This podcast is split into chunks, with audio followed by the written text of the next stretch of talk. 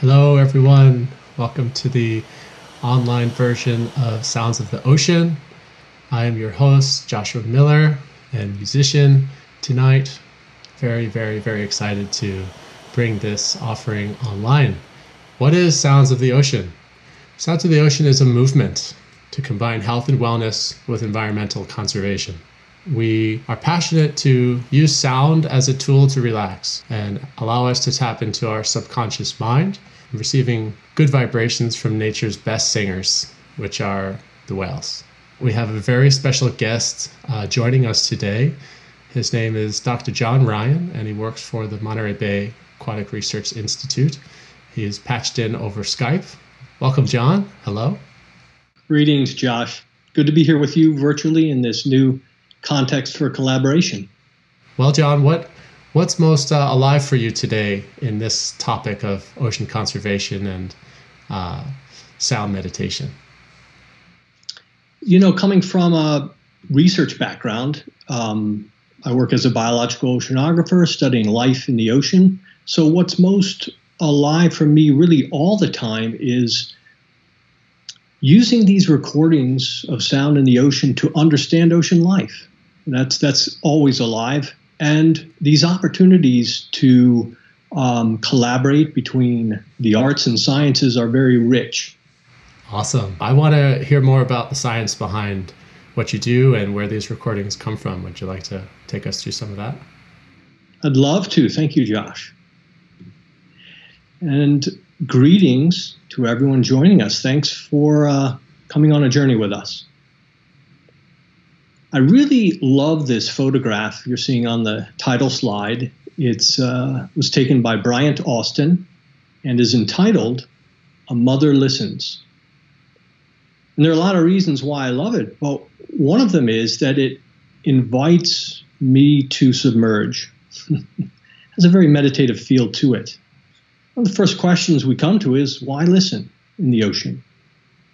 This largest of habitats on Earth is largely dark. Light, sunlight from the surface can reach up to hundreds of meters into the sea.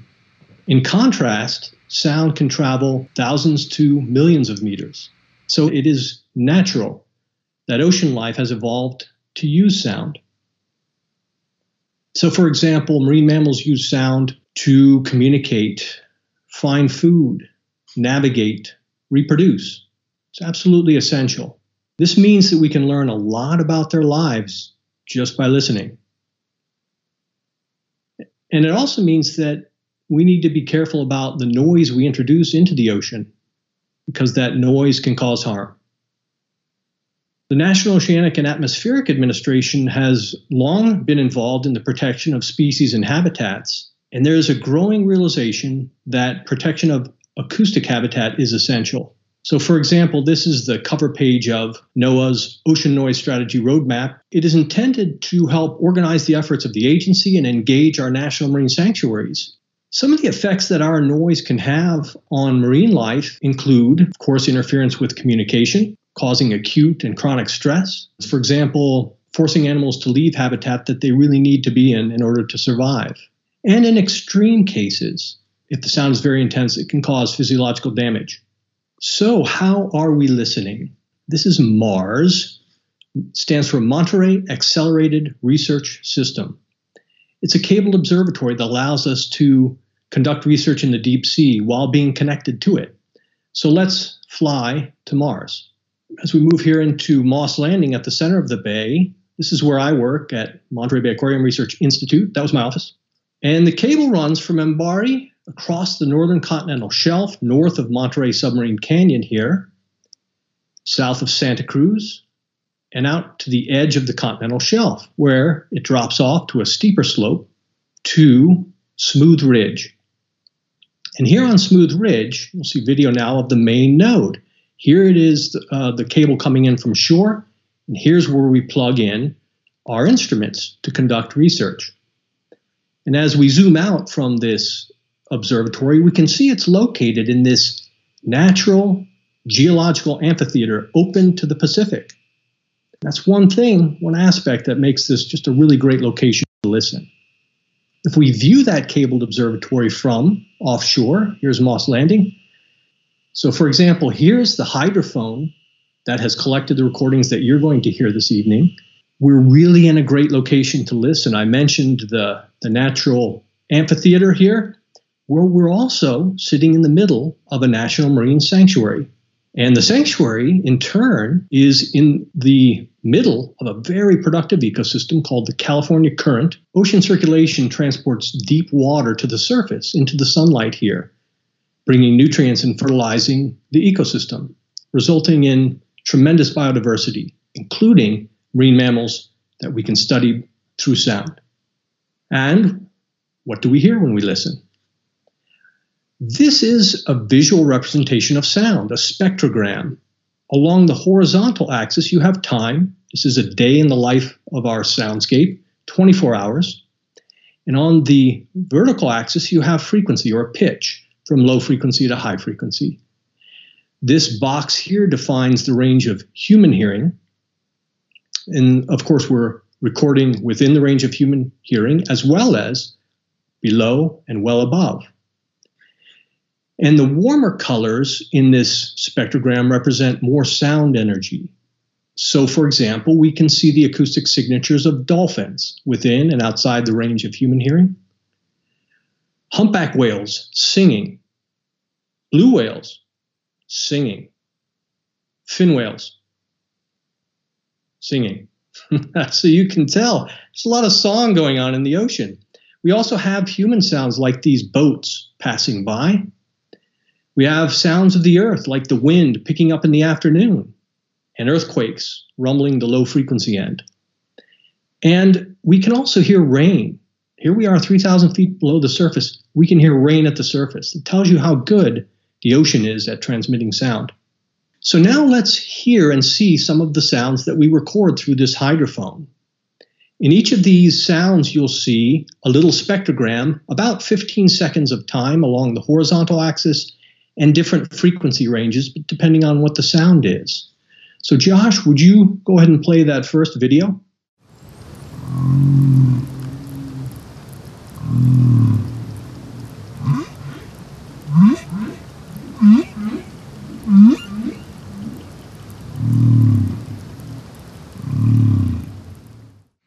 So here what you have is the frequency range just below 100 hertz to nearly 900 hertz. And you're seeing bright colors where the whale is um, singing a song unit or note. And this song is quite complex. This, this box defines approximately a 15 minute song that starts at the high frequency end, drops into the mid, mid range, and then ends filling out the mid and low range.